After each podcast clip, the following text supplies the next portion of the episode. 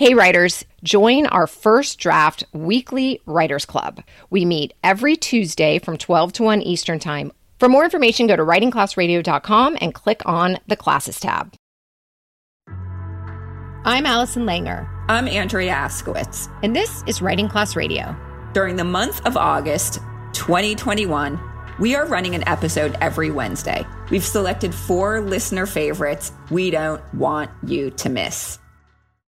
Today, we are revisiting episode 79 because sometimes these get lost in our feeds, these old, awesome episodes, and this one is one of my all time favorites. We hope you enjoy the show. The most amazing thing my friends did for me is gather around. I mean, you sent your housekeeper over to cook my meals for me, which was, I mean, the, I'm going to just start crying. It was like the greatest gift ever.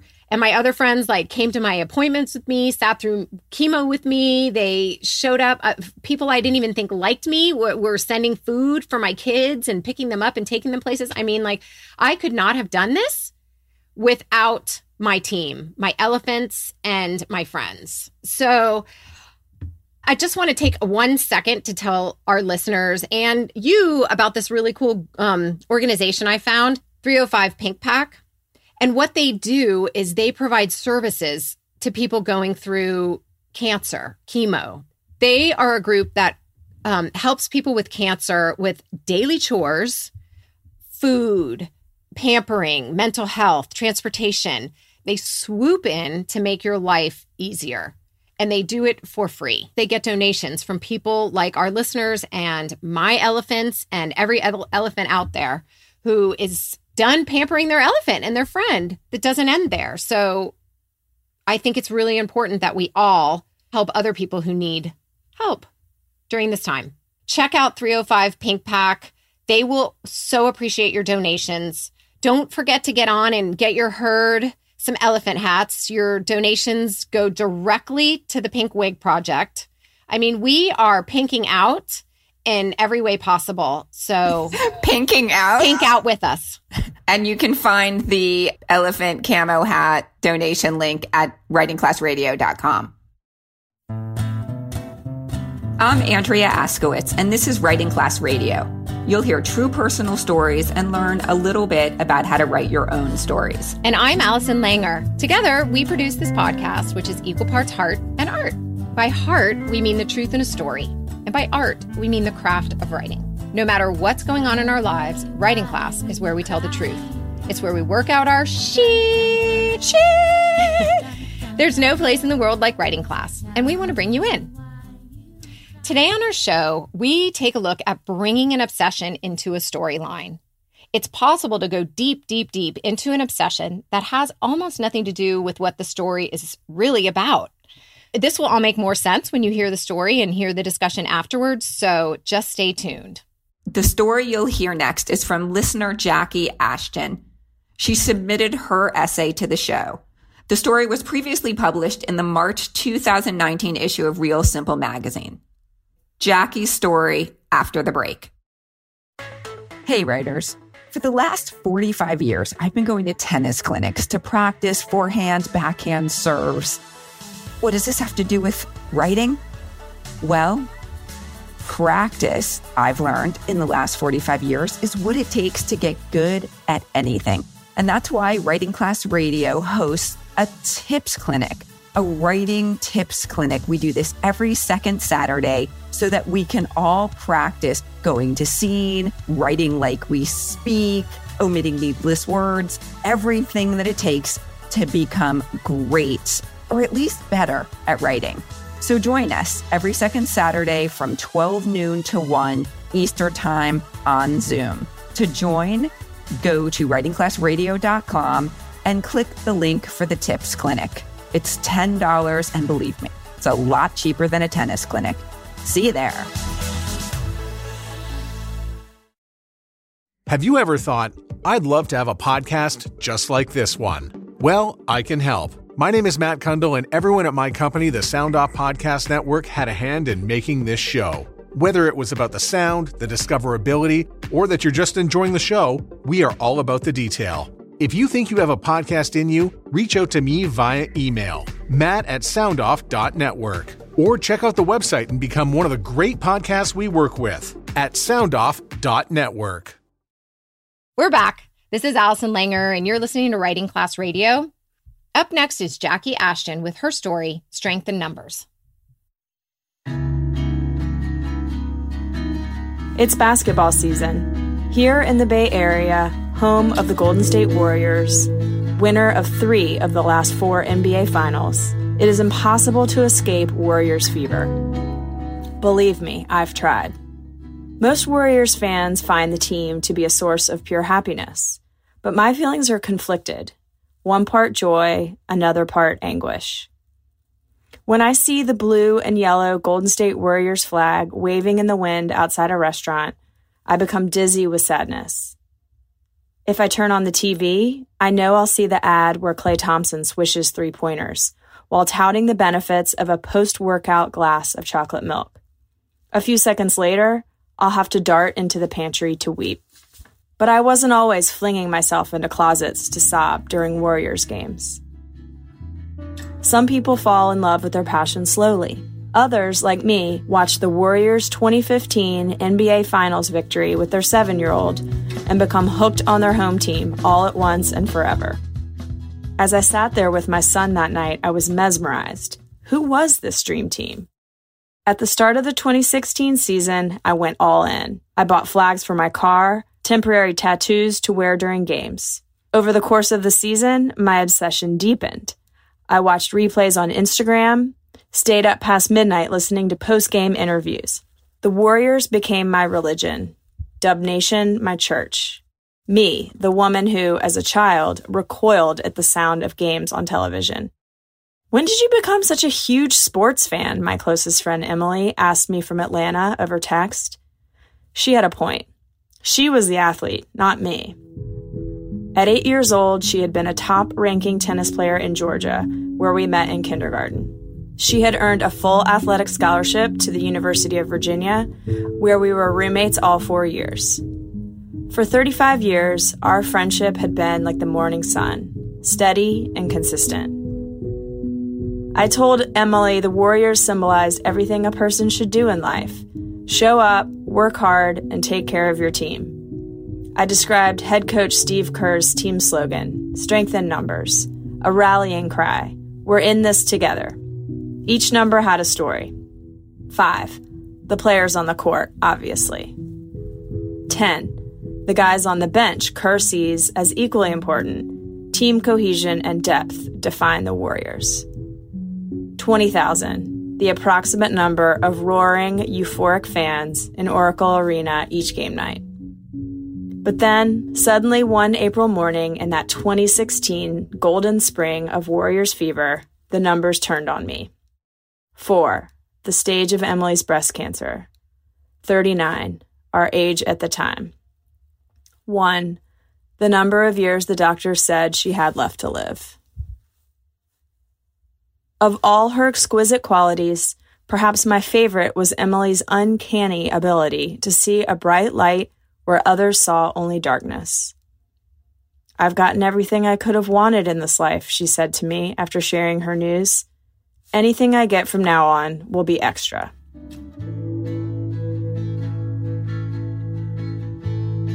Some people pray to a Christian God. Others call out to Vishnu. But I fell on my knees after I hung up the phone and begged the basketball gods to somehow, inexplicably, help her. Could the same divine grace that allowed human beings to consistently drain three pointers from new depths also, in some way, save my friend? From that point forward, what was initially a passion I shared with my kids became the way my best friend and I focused on joy and life rather than the very real possibility of death. I flew to Atlanta two weeks later on the day of her gamma knife radiation to attack the cancer in her brain.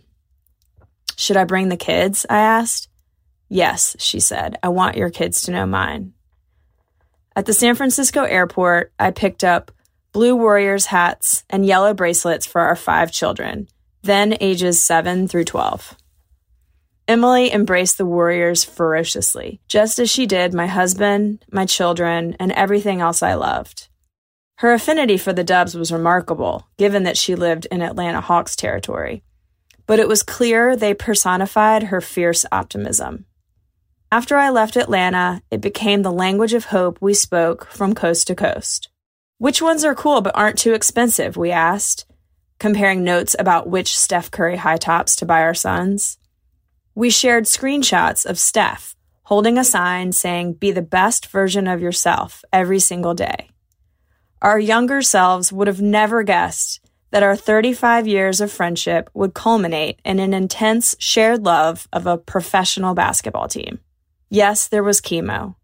There was more radiation, a battery of appointments, cold caps to save her hair. But when 7:30 p.m. rolled around, there was also the Warriors. It's hard to say whether we spent more time watching the games or staring into the backlight of our smartphones, sending texts to shrink the 2,500 mile distance between us. We shared GIFs, memes, and other digital amusements that were as new to us as our love of basketball.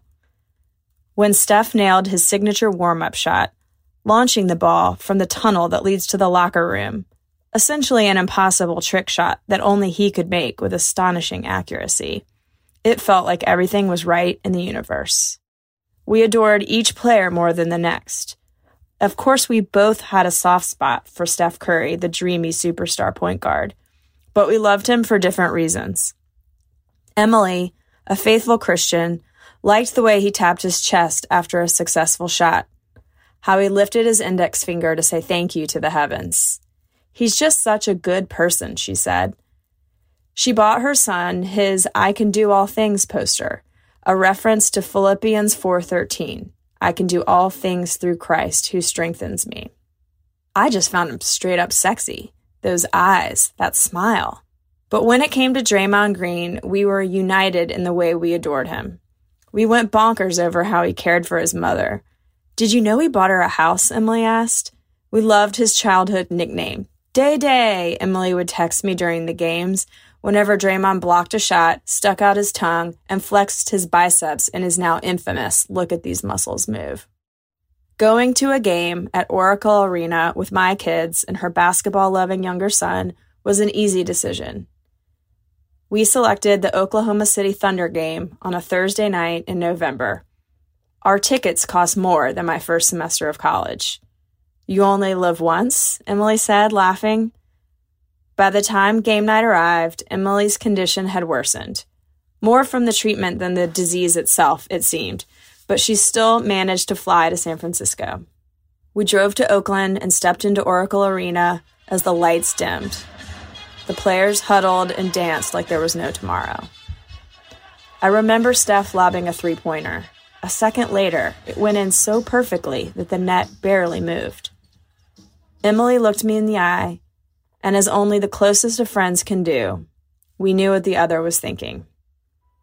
For that one moment, the reality that our time together might be running out melted away. There was only joy. It was pure, cosmic, pristine. 14 months later, on a cold January afternoon in Atlanta, Emily died. I was sitting on the front steps of her house when her husband came out to tell me. Two days earlier, I had held her hand and kissed her on the cheek a final time. I don't want you to leave, she said before I left, as usual, taking the words right out of my mouth. We buried her on a Thursday. Friends made a slideshow for the crowd of 800 that came to her service. I included the photo of us with the kids at the Warriors game. In that image, my smile is genuine. I didn't think she would die. The day after her funeral, I took my laminated United States dollar bill, the one with Steph Curry on it, as if he were president, out of my wallet. I tucked it away in a drawer in my closet. What a fool I was to think we were immune from the cold, hard facts of mortality. But for that one brilliant basketball season, I believed in the impossible. Tonight, I'm taking my son back to Oracle Arena to see the Warriors play the Los Angeles Lakers. Before we leave the house, I scroll through my old texts with Emily for the thousandth time. I remember how excited she was to watch the Warriors play just weeks before she died. One text reads, About to watch the dubs, are you? Followed by rows of yellow and blue heart emojis. But now I feel betrayed by my team, like somehow it was their fault. I was duped. How could I have been so naive? Then I look at her words again, and it dawns on me. It was never about whether the half court buzzer beater would fall in, but instead, what two old friends, unlikely basketball fanatics on opposite coasts, could share together when they believed it was possible. I put down my phone to tell my son it's time to leave for Oakland. I wish Emily and I could still communicate during the game like we used to. In a way, we just did.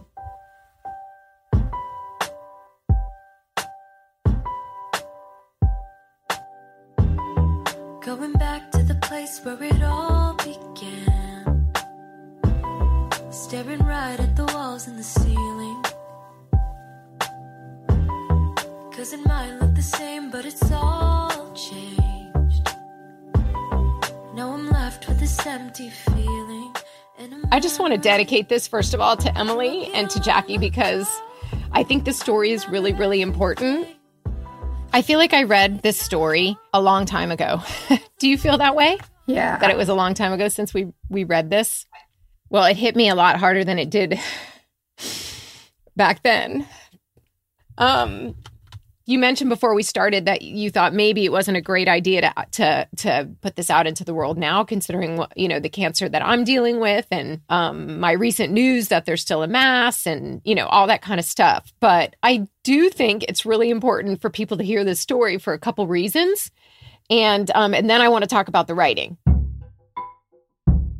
Their basketball bond showed them living life instead of waiting for death, and to me, that's everything. When you're sick, there is nothing greater than joy. And this gave them joy. Like, if everybody could just look at this and say, find something to do with your friend who's sick, go take a vacation with them, go hang out with them, just show up and be with them and don't talk about the illness all the time. Like, really just enjoy life. That's why we're putting this out. It's going to cause tears. I'm sitting here crying but it's important. It's an important lesson for all of us. Well, let's talk about the writing because that is what's important too in this piece. Here's this obsession. Okay, I want to talk about that for a second um, because I think that's what what's really cool about this particular essay is she brings this obsession in so big. I mean, we get that she knows the players, the stats, she buys the merchandise, she gets it for her kids, she gets her friend involved. I mean, like this person is into it. We understand this obsession that the narrator has because she tells us so many details. She does that like what so well. She's like, in 2016, she was all in. Well, what does all in mean? She tells us she got the flags for her car. She got temporary tattoos for her body. She listened to interviews in the middle of the night. I mean, she's obsessed. Yeah, yeah. So, but I love the way the segue, because don't you often think, like, shit, how do I get to the story here? Because that's part of it, but that's not the whole part. How do I segue? And she did it expertly. When did you become such a huge sports fan? Emily said. That was perfect because now who's Emily and why do we care about Emily? These essays are about the narrator. It has to be most, we care most about the narrator right? So if you're going to just tell me about your friend and how she's sick, I'm going to be like, and who is she in your life? But this narrator shows us her, her obsession, how she got her friend involved, and how this friend um, is, you know, impacts her life. And I think that's what the beautiful thing about the story is. She also set the story up really well by telling us right at the beginning that that basketball for her, the Golden State Warriors, is a mix it's pure joy and anguish. We know something bad happened from the very beginning. Oh, yeah. Like it's not a mystery. We know, we don't know exactly what bad thing happened, but we know it was something tragic because she runs into the closet to cry when she, you know, sees a commercial about her her basketball team.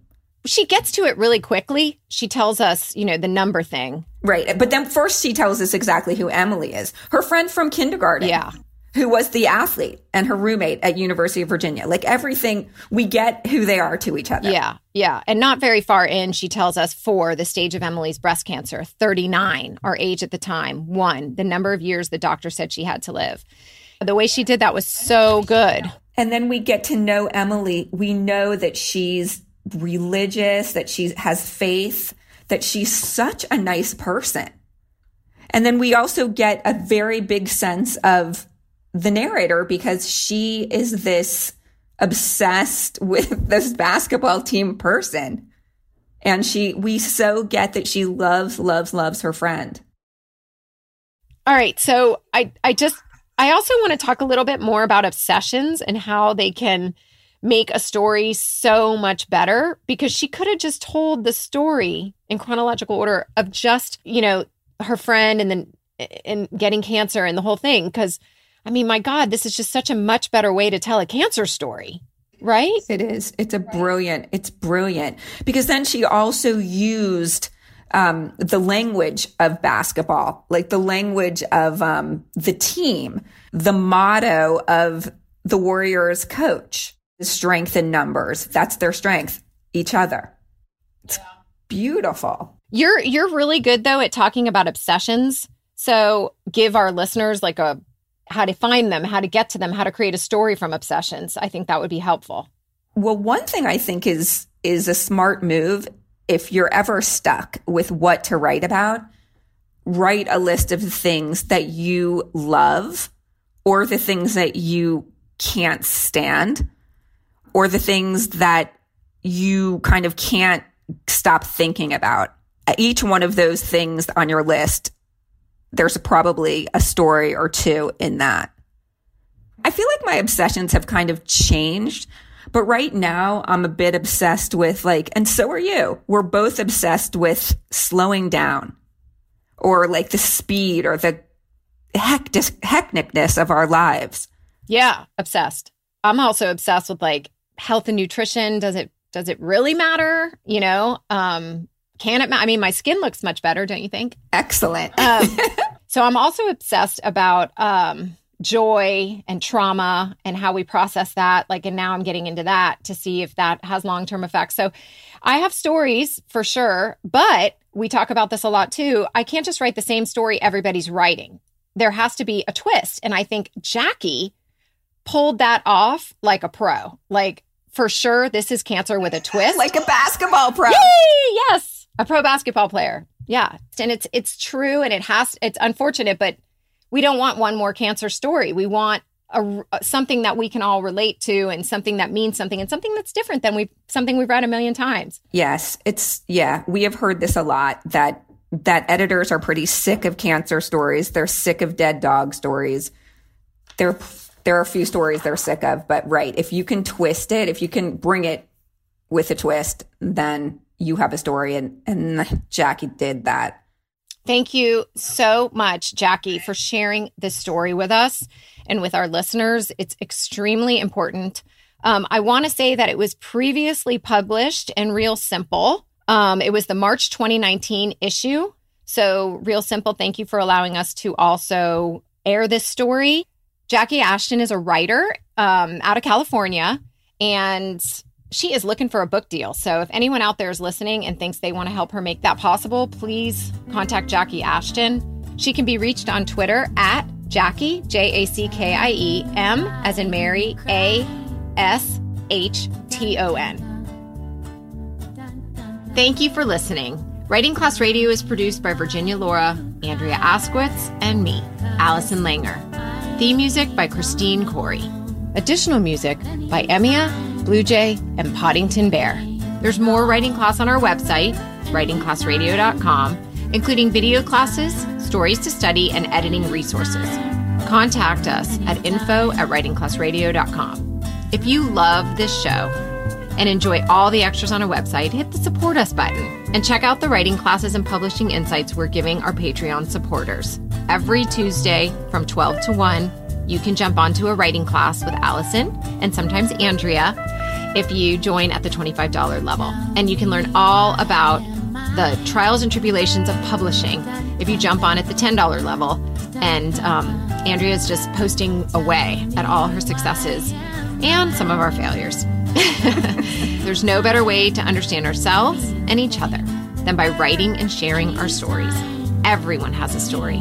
What's yours? Hey everyone, this is Allison, and I just wanted to give you guys a little quick update on my health. Cancer is gone. Gone. The big zero. Out. Done. Clean. All the great words. Cancer free. Um, it's August and 2021. Whew. And it's exactly two years since my diagnosis. So the hell has ended. I'm super healthy. Scans are clear. Had a little scare, but we're clear. And we're going to just go with that. So, just wanted everyone to know that so that you're not worried about me because I'm crying in this episode and I'm talking lumps and bumps and all sorts of shit. So, I'm good. We're all good. I'm Jeff Woods, and I'm shining a light on music and the rock stars who make it. He just was one of those people, he, he stood out. He was a magic guy. He really was a magic guy. All, we all have faults. He had the same amount of faults as we all have. This was before Led Zeppelin. Robert was full on. I mean, he was Led Zeppelin without the band behind him. He had the hair, the jeans, the whole thing, you know, and he was amazing. The Records and Rockstars podcast, heard around the world and yours to hear wherever you get podcasts. All the episodes from JeffWoodsRadio.com.